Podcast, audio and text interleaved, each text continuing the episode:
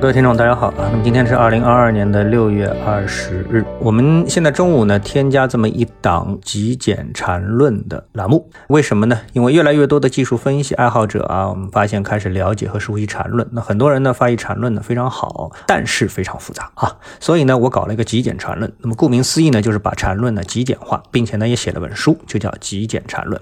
应小伙伴们的要求呢，现在开始呢做一档极简缠论解盘的栏目，放在中午啊，那么希望对大家呢。有所帮助。那么缠论的一个很大的特点呢，就是画图要画的好看啊。所以呢，收听节目的朋友不要忘了对照附带的图片，因为实战交易和指数是相关的。呃，再加上其他的大家众所周知的原因，那么所以呢，我们在分析的时候呢，主要就是拿着上证五零、沪深三零零、中证五百三个期货指数呢来进行分析啊。拿着这三个图呢来画一画缠图。好，那么我们先来看啊，那么今天呢午市收盘，我们先看三零零指数。三零零指数午市收盘呢，直落了一个百分点啊。那那么这么大力度的下跌啊，是有相当技术指导意义的。这个叫什么呢？这个就叫动能啊，动量动能。啊，能够爆发出这样的动量动能呢？其实呢，在这个某个级别上啊，就是波浪理论的一二三四五浪的一浪啊，A、B、C 三浪的 A 浪啊，就启动了这么一个起点，那么后面的行情才会展开。所以呢，对于这种盘中突然的一种转势的大力度的波动呢，一定要重视。那我们在切换到日线图之后呢，那我们发现啊，那现在呢，这个沪深三零零啊，它的级别啊，大致啊是从高点五千九百二十八点，一直呢是回落到这个低点。那么到了这个低点之后呢，这个低点呢是个大的 A B C 三浪的一个结构。那么在这个 C 浪内部呢，又有一个一二三啊，又有一个 A B C 的这个结构。那么我在图中呢，分别用红线和黄线呢把它标识出来。那么在这样一个级别的视野下面呢，我们看到这一波的反弹啊，它仅仅是缠论当中的一笔的这么的一个定义啊，是一笔的一个开始。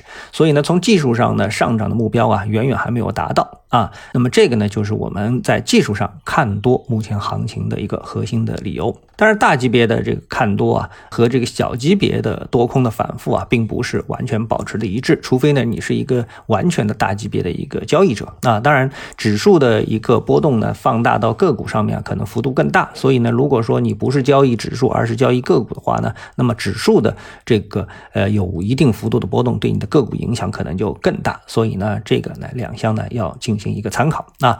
那我们看六十分钟的沪深三零零的图之后呢，我们会发现啊，那么。它呢，整体上也是处于一个就是上升的结构，就是刚才我们把日线当中一笔啊，把它切换到六十分钟图当中，我们看到也是一个上升的结构，但是当下呢有 M 头的一个嫌疑啊。